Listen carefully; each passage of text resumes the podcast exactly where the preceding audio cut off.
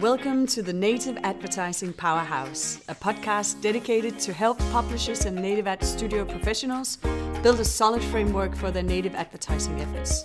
The host of the show is Jesper Laursen, founder of the Native Advertising Institute. My name is Jesper Laursen, and you're listening to the ninth episode of the Native Advertising Powerhouse. Today, I have Marigail Pezzimenti, VP of Content at CBS Interactive, joining me on the show. Welcome, Marigail. Could you start by telling us about CBS Interactive and more specifically your role there? Thank you so much for having me. Um, I have been at CBS Interactive since April uh, 2018, and I am overseeing the content strategies of Chowhound and TV Guide as well as creating new verticals within the CNET Media Group. Um, I'm very excited about this role because I develop content strategies uh, working with the editorial teams, but I also work very closely with Studio 61, which is our branded content team, as well as our sales and marketing organizations.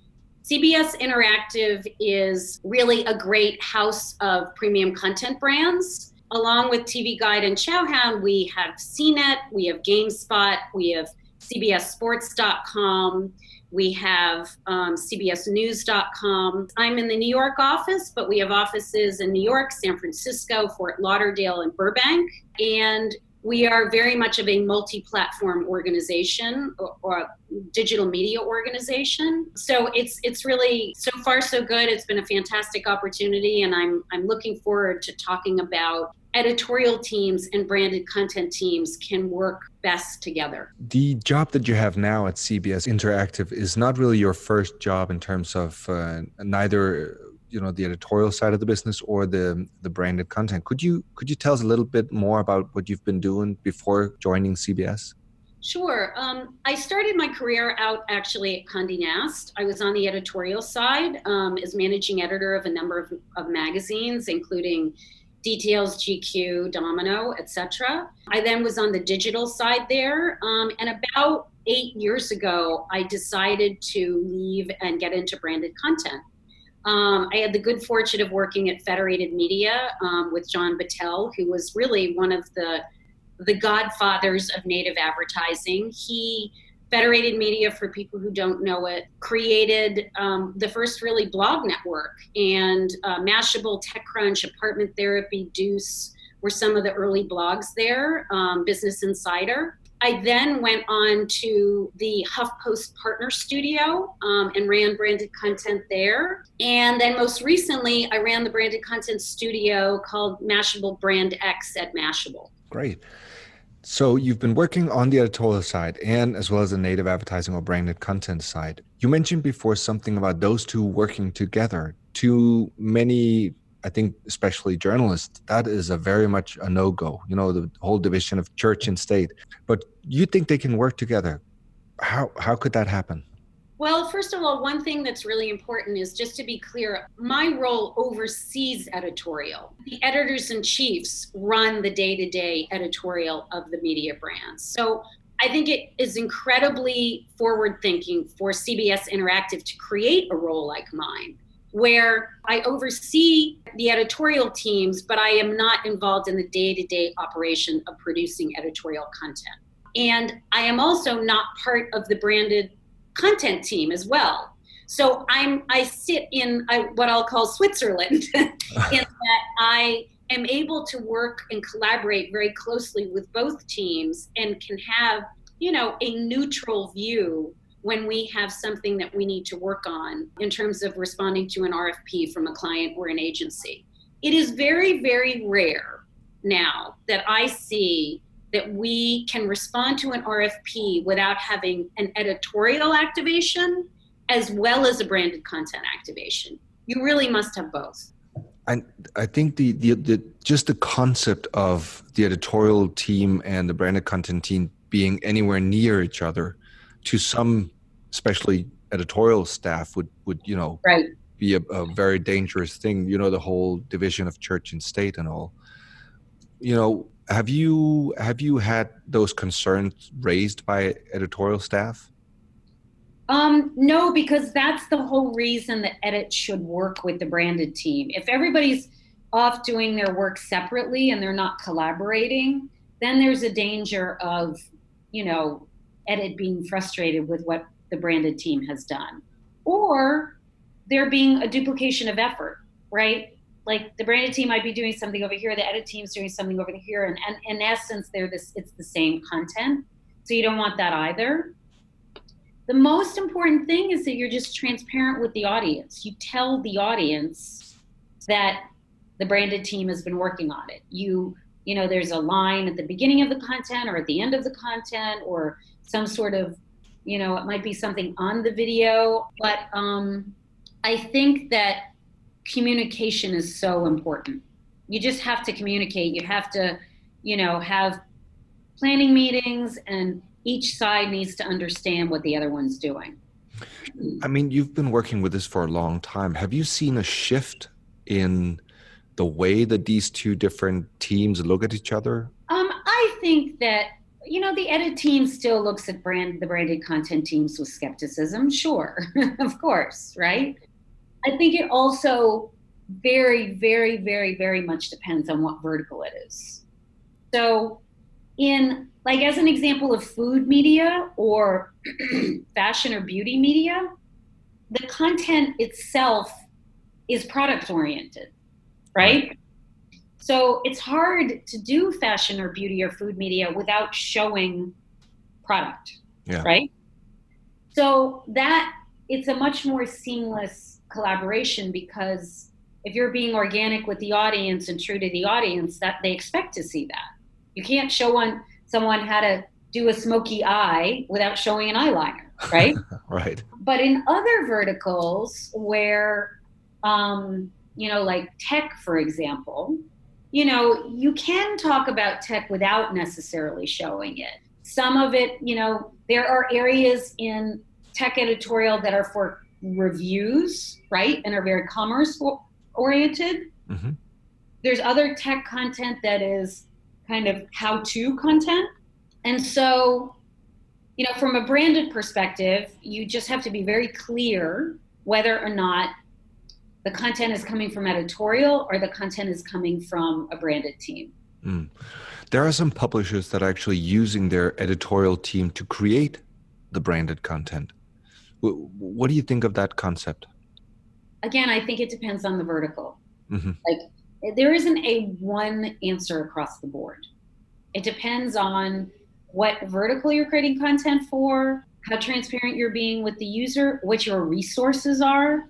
I mean, look, if you have, I'll use an example of Food 52. Food 52 is a food media site in the States, and it was started by a New York Times food critic. And she started it with a partner, and over time, increasingly, the revenue that that media brand has comes a great deal from commerce. Okay. So they develop exclusive relationships with like cookware makers or um, you know kitchen utensil makers. And she takes some revenue from selling that merchandise on her site. Again with full transparency to the user. Um, and you know and, and they are recommendations from the team. She does that. She also does a fair amount of that, that site also does a fair amount of branded content. But again that is their revenue model. Their revenue model is commerce branded content um, and not as much direct sales. They do direct sales, but not as much. So, I, again, I think if you're just being honest with the with your audience and you are doing it with integrity and you are doing it with, you know, expertise, it works. Okay. You talked before about you know the organization of um, of a studio. I'd like to go back to that for a second let's say you were to start an, a branded content studio all over. Mm. What, what would be the fo- five most important functions or roles in that in, in that agency? Well, I'm sorry to answer it this way, but I have to. I, am always the kind of person who needs to put things in context. Uh-huh. So, if I had no other support teams, meaning doing a branded content studio as part of CBS Interactive or part of Oath or AOL is very different than doing one as part of Mashable. Right. Because Mashable is a much smaller organization. There aren't as many support teams. For example, at CBS Interactive, I have a whole SEO support team to help us. Hmm. We have a business intelligence team that's giving us analytics all day long on our social channels. So if I answer that question, I'm going to so I'm going to answer that question two ways. okay. One way is if it's part of a small organization, and another way is if it's part of a large organization. If it's part of a small organization, I want insights and analytics expertise, both in terms of, you know, making us optimized content on distribution channels, but also giving us insights that we can provide to clients about how the content's performing and why. Mhm. I'd want um, SEO expertise to, you know, obviously it's branded content, right? But you want to understand what's trending, what's going on, what's going on on the big, pl- you know, you want to understand what's going on with Google, what people are searching for. You know, I think a mistake that people make is that, you know, branded content is not organic, right? It's mm. usually a paid, but you need to be up on all of that. You need to understand all of that. Then you need strategists. You need people who can bridge the gap between a sales team and a creative team in terms of responding to an RFP, in terms of putting together a good go to market story for your brand, as well as a go to market response for that RFP. Somebody who's really good at storytelling. I mean, we think about you know branded content teams are always selling storytelling but if they can't tell a good story about why you should be their partner you know that's critical Mm. and then finally uh, you know and most importantly and you wouldn't have a studio without it is a really strong creative team Right. people who can think out of the box people who can i think creative people in branded content studios need to be very patient In what And way? They need to be very good listeners. You have to collaborate with a with a brand team when you create branded content. Mm. On editorial teams, you can just go create your content in service of the audience. But there's a third player when branded content comes into it. So creative people by definition are a little outside of the box and they have all these ideas and but they but a branded content creative person, a good one, needs to be able to listen to their client and help deliver something that will meet their KPIs and goals as much as delight the audience. Mm. And what about sales? Sales, I mean, you know, sales is, in my experience, has been part of a sales team. And one of the things that they sell is branded content. Mhm. Um, so, in the teams that I've worked with, sales has not been part of the branded content studio. Okay. It's been part of a sales organization. When the strategists, right, have those people that are putting together those responses, they have more of a sales oriented mentality. Mm. And do you have you seen them going into the sales process alongside the salespeople? Yes, they have to. It's a must. Okay. The strategists must be with the seller, arm in arm, selling these deals. Mm. So that was the small organization. What what about the big one? So, for a larger organization, because there are central teams around analytics and insights and SEO and and sales and even strategy, um, branded content teams in large organizations can have many more bells and whistles around creating the content. Hmm. Like they may be able to have someone who specializes in, you know, video, visual storytelling. Um, uh, they can specialize in uh, this. This person is more review oriented, meaning the branded content team can look a lot more like an editorial team. Mhm. Uh, you know, might have a motion graphics specialist, meaning you can really have people in there that can play with formats and do really interesting creative work because so much of those other things are taken care of in central teams. Hmm.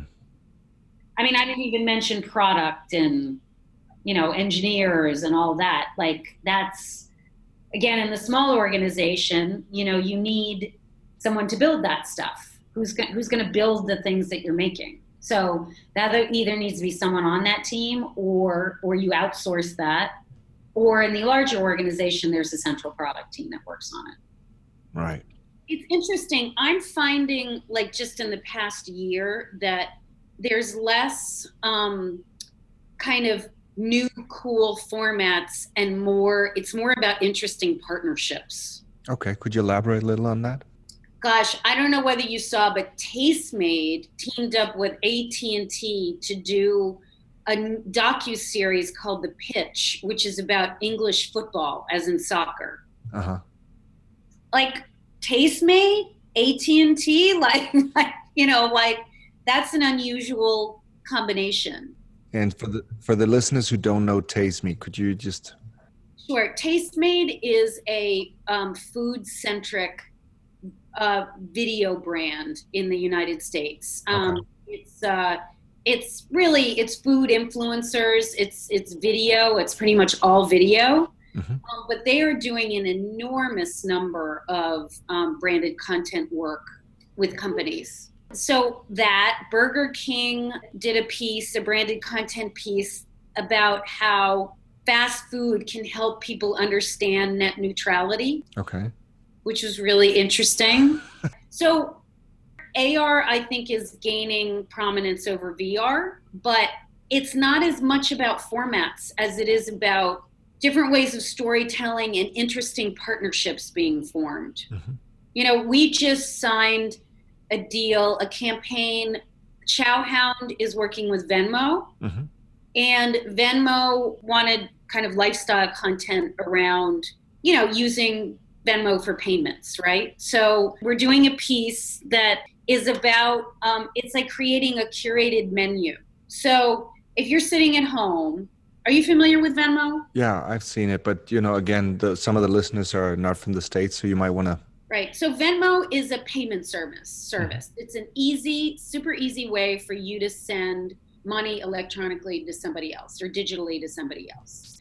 And um, it's very, very popular actually among millennials because there's also this feature to it where you can send little messages or emojis. You can show someone your activity. It's a little bit of a social payment. Mm-hmm. So we, uh, Chowhound, and, and working with Studio 61, which is our branded content team, is coming up with a strategy where we are thinking about the millennials sitting at home and maybe even a few people and they want to order in and venmo allows you to curate your own menu so instead of ordering from your favorite thai place or japanese place venmo allows you quickly so that everybody can order exactly what they want and come up with this sort of created menu like your own distinct restaurant. Okay. So that's an example of chowhound partnering with with venmo the branded content team, and the three of us working together to produce a branded ca- content campaign that is you know creating something unique. But you're touching on an interesting point because there's a lot of publishers who are you know thinking about what kind of partnerships they should do and even you know media agencies when they get involved.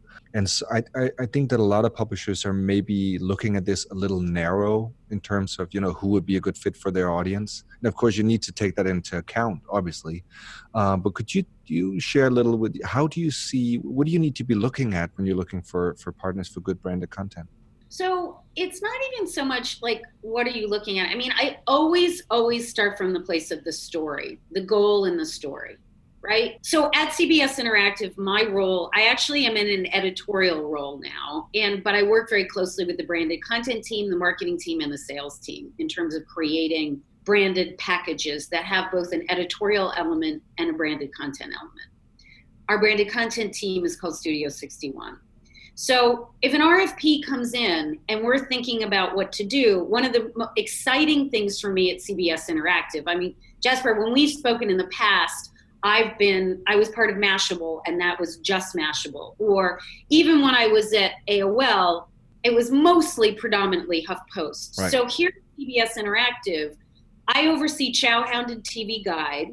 There's also GameSpot and CNET there's CBS Sports and CBS News as part of the portfolio here. So when an RFP comes in, we look at or think about who would be the most interesting partners to do storytelling with or mm-hmm. around. Like how can we we start with the idea, we create the idea and then we see who's around or what assets are available to do that storytelling. So a lot i think many more marketers are interesting interested in seeing interesting mashups. Like we put a proposal together around tailgating right? Tailgating is a common thing at football games in the united states and you know people do these elaborate spreads like really i mean super gourmet everything from super gourmet to like slow roasting a pig to like a chili bake off like people do these elaborate things before football games in the United States. Right.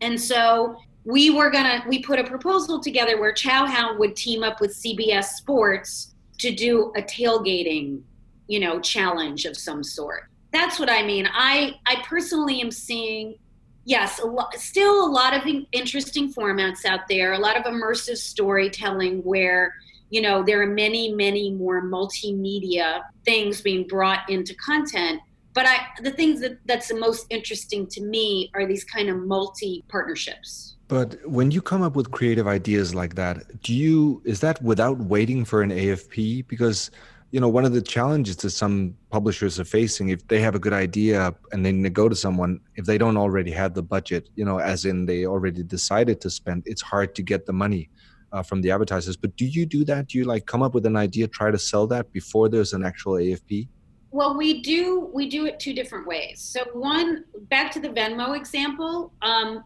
I won't share numbers, but with that, when that RFP came in, it was for a certain amount of money, and our concept would require more than that. So we pitched it.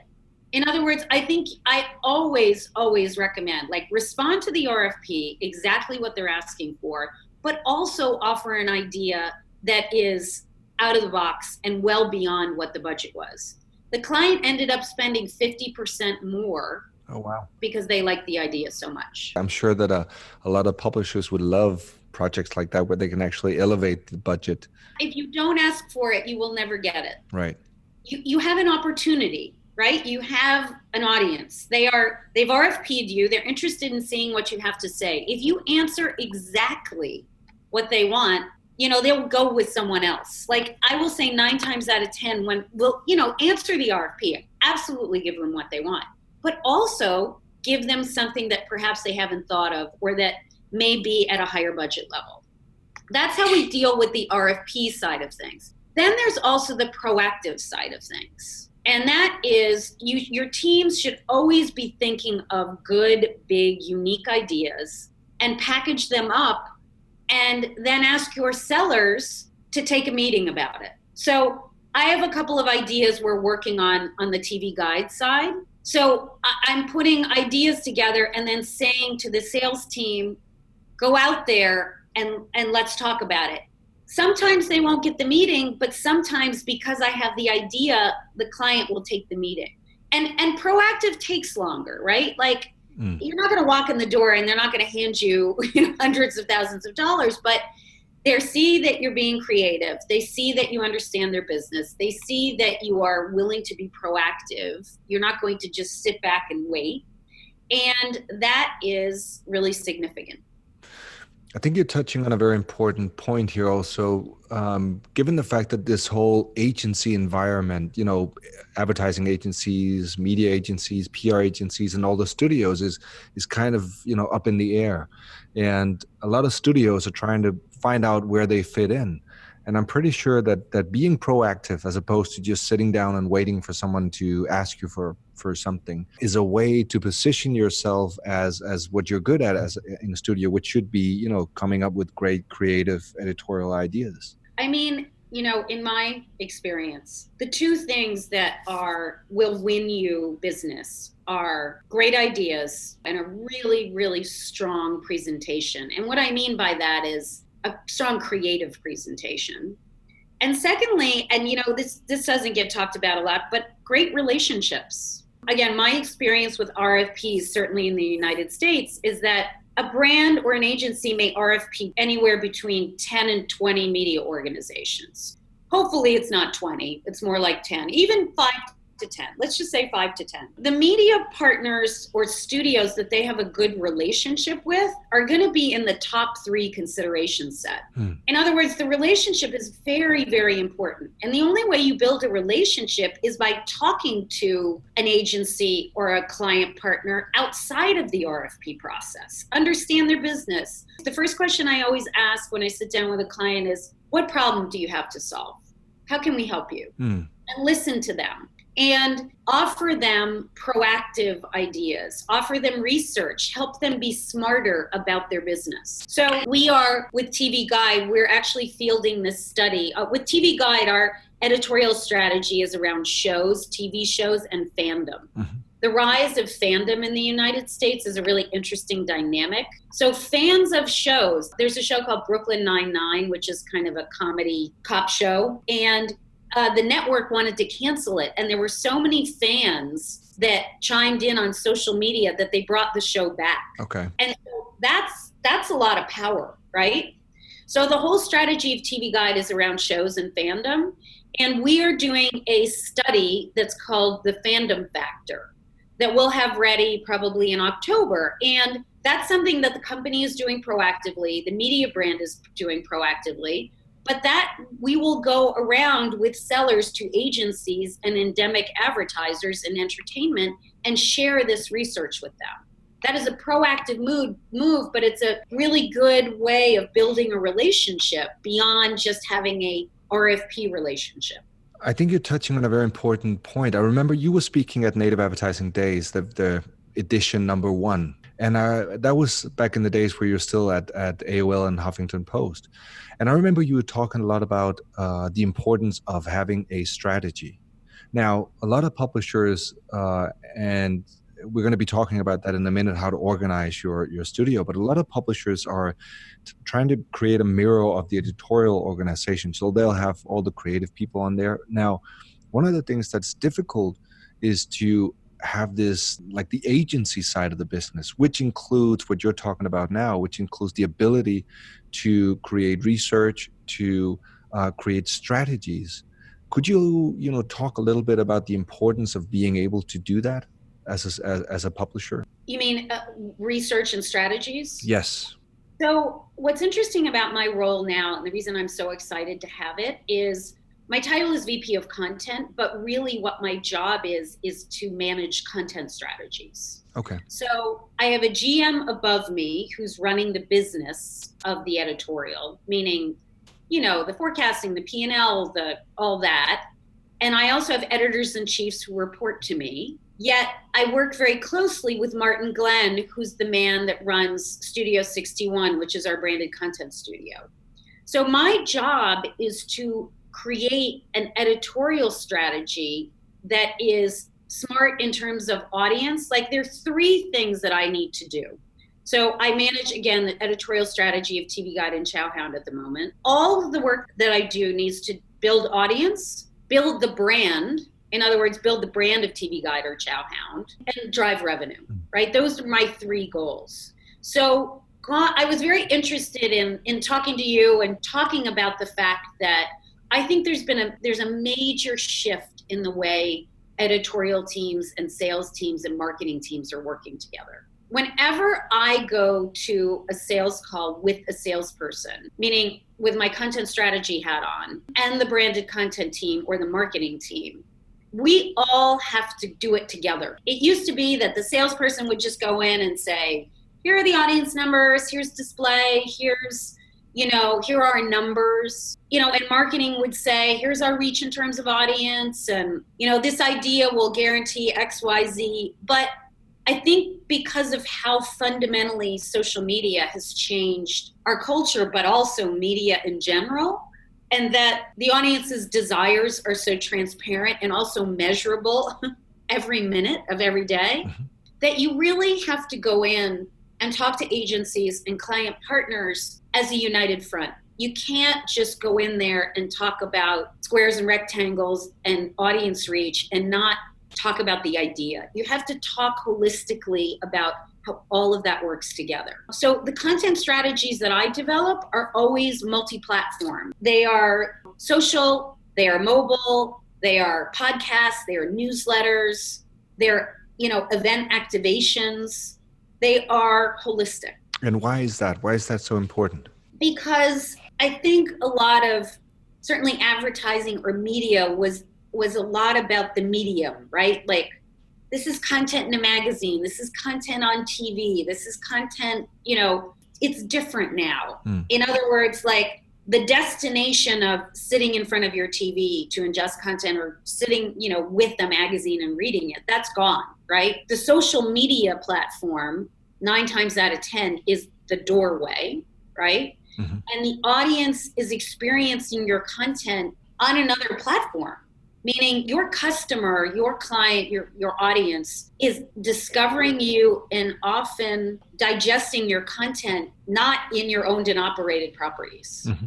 and so you need to go to where that audience is you can't just sit back and hope that they come to you mm. and the way that you do that is I'll use the example of TV Guide. So, if we want to answer the fundamental question for the audience of what should I watch tonight? Think about it. I mean, a lot of people ask themselves that question, right? In the United States, there are 1,700 shows out there right now. And there are, you know, a dozen, a dozen major streaming platforms, but dozens more coming.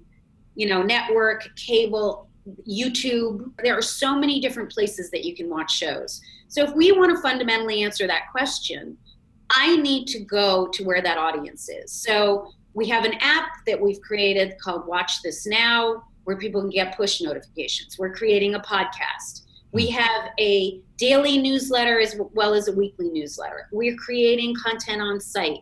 We have social channels on Instagram, on YouTube. It's important that our content is wherever people are looking for shows to watch. Mm-hmm. And so how does that translate to the client partner?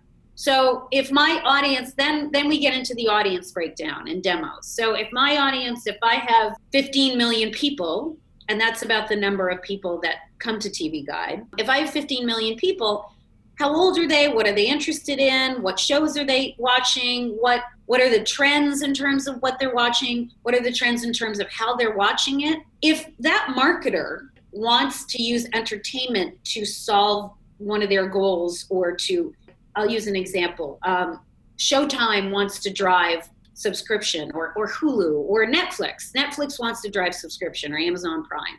So if I'm going to work with that endemic advertiser, I need to show that advertiser that I am everywhere that audience is looking for guidance in what to watch.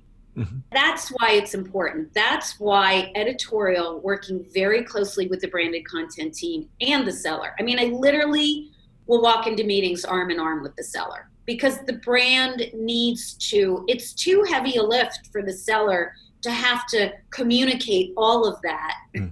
you know, because I'm running a dynamic editorial team and we are working on this on a daily basis to try to find this audience and attract this audience and optimize the content creatively not just algorithmically so that we're drawing more and more audience to the content. I can see why you want to be on different platforms to engage the audience. Is there also a side to this that touches on what the advertiser is trying to gain. Now, you mentioned uh, Netflix is trying to drive subscription, for example. Right. There are some platforms that are better for top funnel content, like awareness generating things. Yeah. And then there are other channels that are probably better for more bottom funnel stuff, you know, commercial calls to action. Does that play a role in your when you're you know laying out the strategy for which platforms to put what on yes absolutely i'm glad you bring that up because that's very very important the other thing about it is the content strategy is incre- and increasingly editorial teams are set up this way. You have to make sure that the content that you are distributing on that platform is really organic to the platform. So you're absolutely right. There so for example, like Instagram has just started something called Instagram TV, mm-hmm. which is long form video basically. So that's going to be a great format for more high funnel storytelling. However, in just regular Instagram is still kind of a great place if you're trying to move product, you know, I mean, you need to be very careful, right? You don't want to overwhelm the user with so much commerce oriented content that you're turning them off. Of course. But there's still an opportunity for that. So you're absolutely right. The content strategy, don't just take a piece of content and then just put it everywhere in the same way. You need to be very careful about how you're crafting it so that it is organic to the platform, yet still serving the same goal. But there's still a lot of people out there who have this idea that native advertising is exclusively a top funnel game. So think about you mentioned Netflix before. You know the the very famous piece they did with the New York Times. You know, Orange is the New Black. Very top funnel stuff. A lot of people uh, are still saying that's all native advertising is. You, would you agree with that statement? No, I don't actually. I think that I, you know, and and actually, by the way, Netflix is probably a terrible example. Okay. Because only because they have been so effective at marketing to their audience, they're almost in a category by themselves. For example, I just went to San Diego Comic Con, which is the big. I'm not sure whether you're familiar with it, but it is literally a few hundred thousand people go to San Diego every year, and they dress up in costumes. It's so big and they're so well known that Netflix wasn't even there. Like, in other words, they don't even need to attract that audience because their brand recognition with that audience is so incredibly high, meaning a millennial Gen Z audience, that they weren't even there. Hmm. So, back to the question at hand, I don't think that it's just a top funnel play. However, I think that there is a journey. And I think you actually, I've always said this, I actually think no matter who you are, you have to start with high funnel because because content's so distributed, because you need to do different things on different platforms, the audience is looking for you to give them something of value first before you can offer more low, low funnel messages. Mm-hmm. So best example all right so tv let's say hulu is trying to drive subscription they're they're probably a better example um, they have really good brand recognition but they they really do want to attract more subscribers so i may start by collaborating with them on a whole series of let's say i find out and i'm sorry i'm making this up but let's say i find out that they are after women 30 to 40 so i i may come up with a whole package of rom com recommendations, romantic comedy recommendations. And we may do like, you know, a fun series like interview cast members from various shows, and there may be a style element to it. There may be a dating advice element to it, like a, a bunch of fun different things. And there's nothing about that that's going to drive subscription off the bat. But my point in saying that is that if we do this content and we attract that audience, what you're doing is you're breaking down sales resistance. You're giving them something that is entertaining them 1st mm-hmm. without asking anything of them. That's really important. I mean, I always say that your content should either entertain or be news that you can use, meaning it should provide a service or it should entertain you. So if you start with that content and you build a relationship up with that user, that audience, that woman, right, in your audience that you're trying to attract, you do that a little bit, you see that she's interested in it, then you start to move down the funnel and you introduce lower funnel content that then will lead to, you know, you having the permission to ask or to suggest subscription. Hmm. You see what I mean? Like, I actually don't think it's one or the other. I think it's a journey. You need to build a relationship with the audience. You just can't show up saying, I want you to subscribe. Right.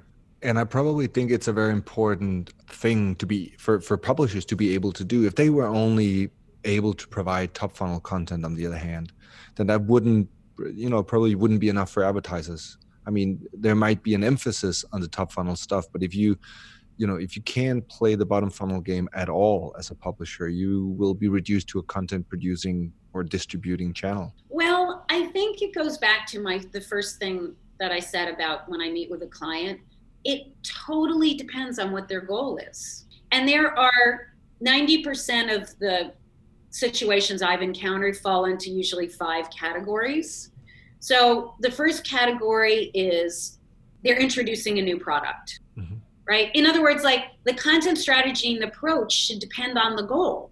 Like if you're introducing an entirely new product that hasn't been out there before, that usually means that you need to do a lot of content in a short period of time that will be really memorable. Because if you're, you know, you're trying to break through the noise. Mm-hmm. The second category is you have a legacy brand and you're trying to reintroduce an audience to that content.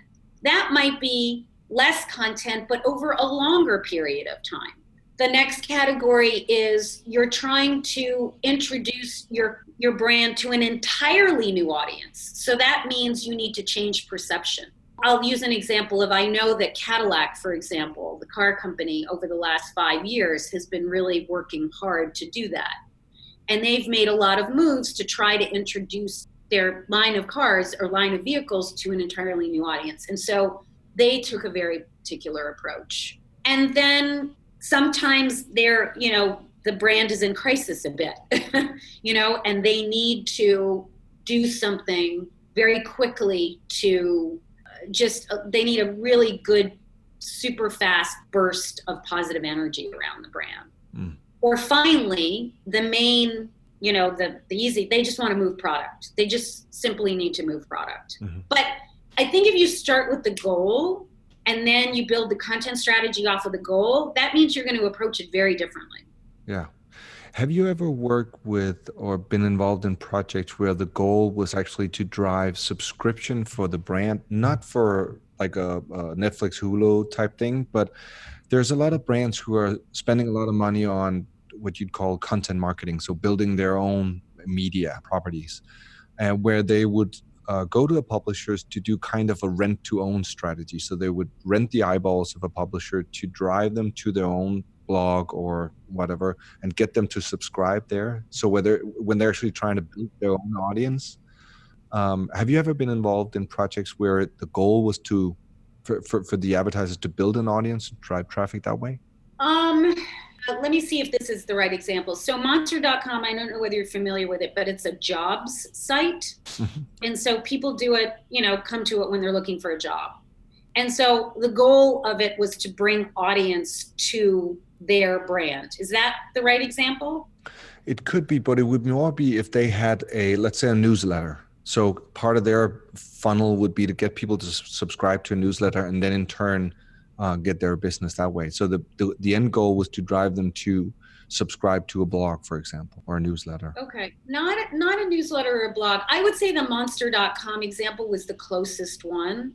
And what happened there? So what they were trying to do was, you know, Monster.com is their business is helping people find jobs. So in order to use the site, you need to come and register. You need to come and register as a user to see job postings, or if you are hiring someone, you need to register to post a job. Mm-hmm. So it's similar, like when you want someone to look at a newsletter, you're asking them to sign up for it. So if you're saying sign up is the right, whether it's a newsletter or a site, it's a similar use case, correct? Right.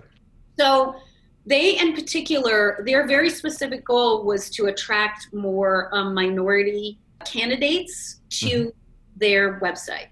So we started to do a, we did a series of articles on interviewing skills, um, particularly geared toward minority groups.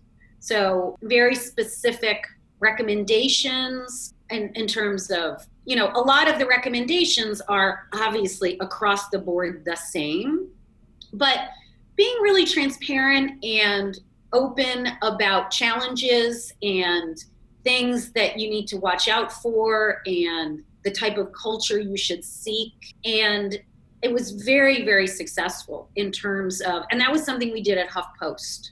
Okay, because I'm I'm I'm looking at the monster.com now, and they have, for example, under career resources, they have. If I click on career advice, they have a lot of content on there themselves. Exactly. And if I was was that what you you were trying to get traffic to? So what we did in that case was we would on HuffPost, right? There would be a branded content section that was about kind of career advice brought to you by monster.com. Mm-hmm. And so, yes, we would people, we were encouraging people to go.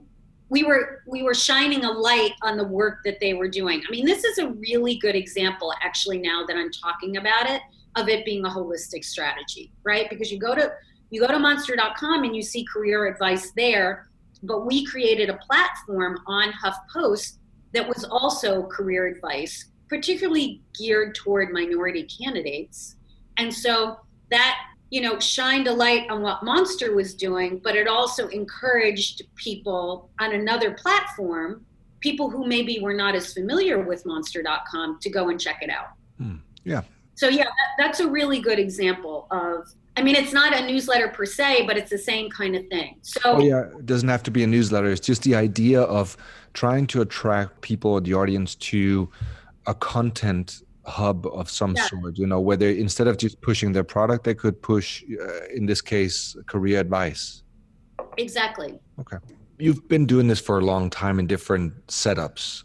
Could you mention like the three biggest mistakes you've seen uh, being done when when do doing native advertising? It doesn't have to be around the organization uh, of a studio. It could be you know different things. I mean the single biggest issue that i see around branded content is that if there's if there's misalignment between the sales team's understanding of the branded content offering and the branded content teams. Oh could you elaborate on that when you sell branded content, it's a consultative sell.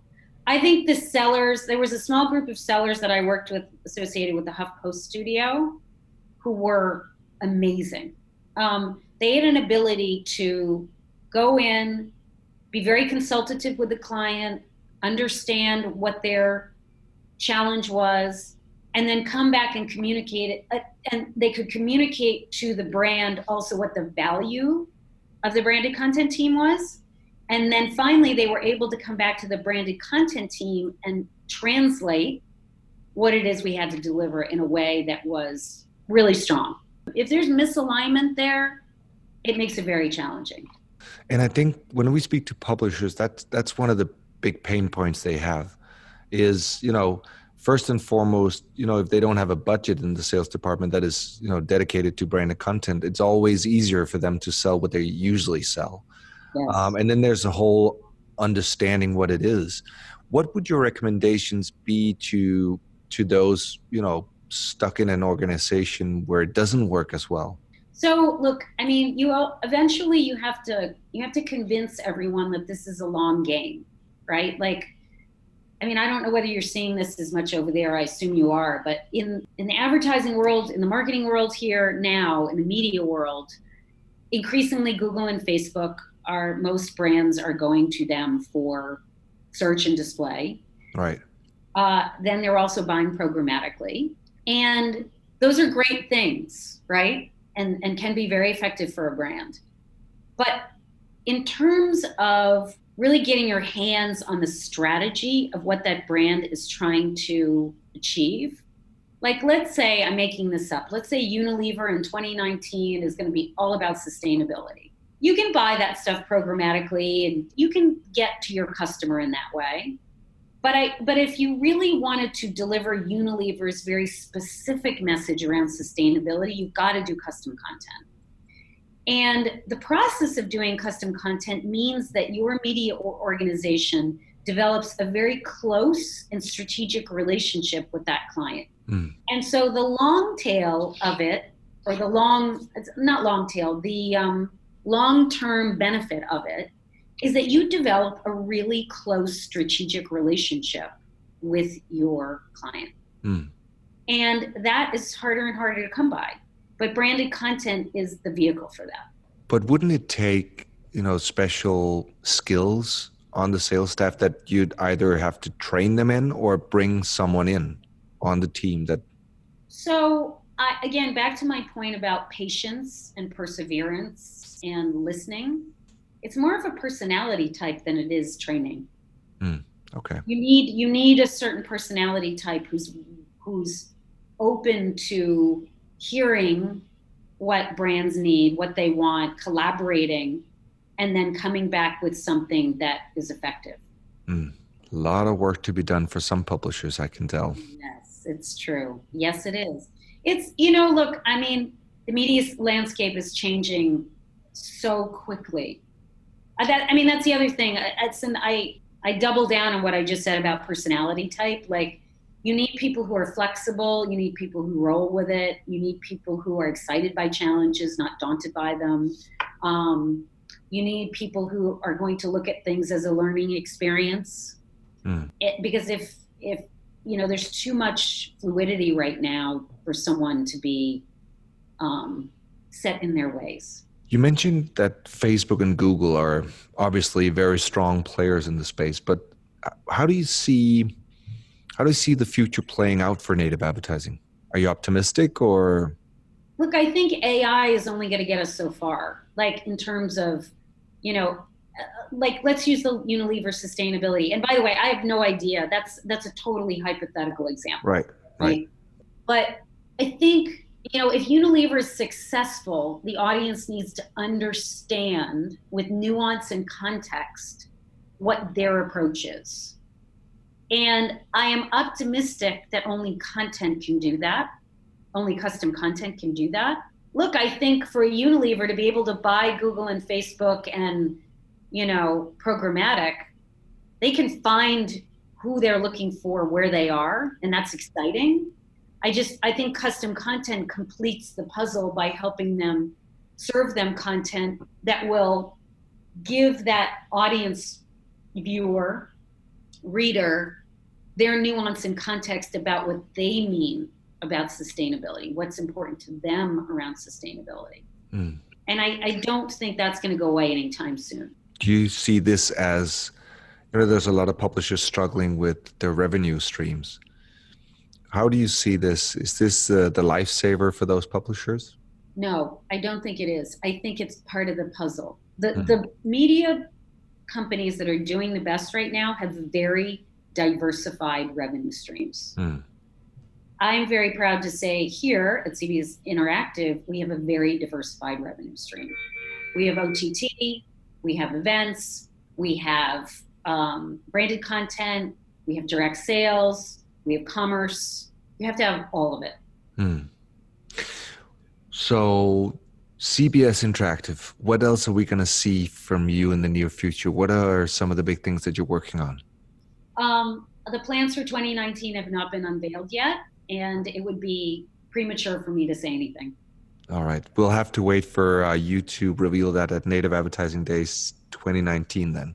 Exactly. And thank you so much for taking time to being on the show, Mary Gail. Of course. I'll talk to you soon.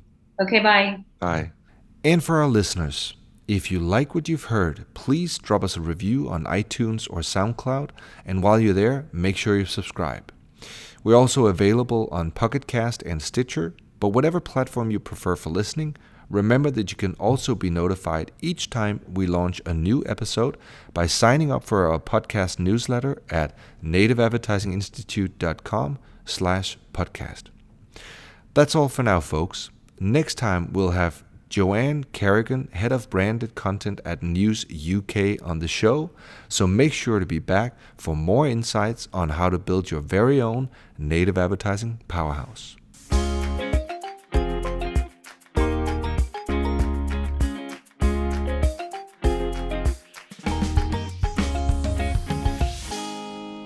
That's it, you guys. Remember to subscribe to the Native Advertising Powerhouse podcast on iTunes or SoundCloud.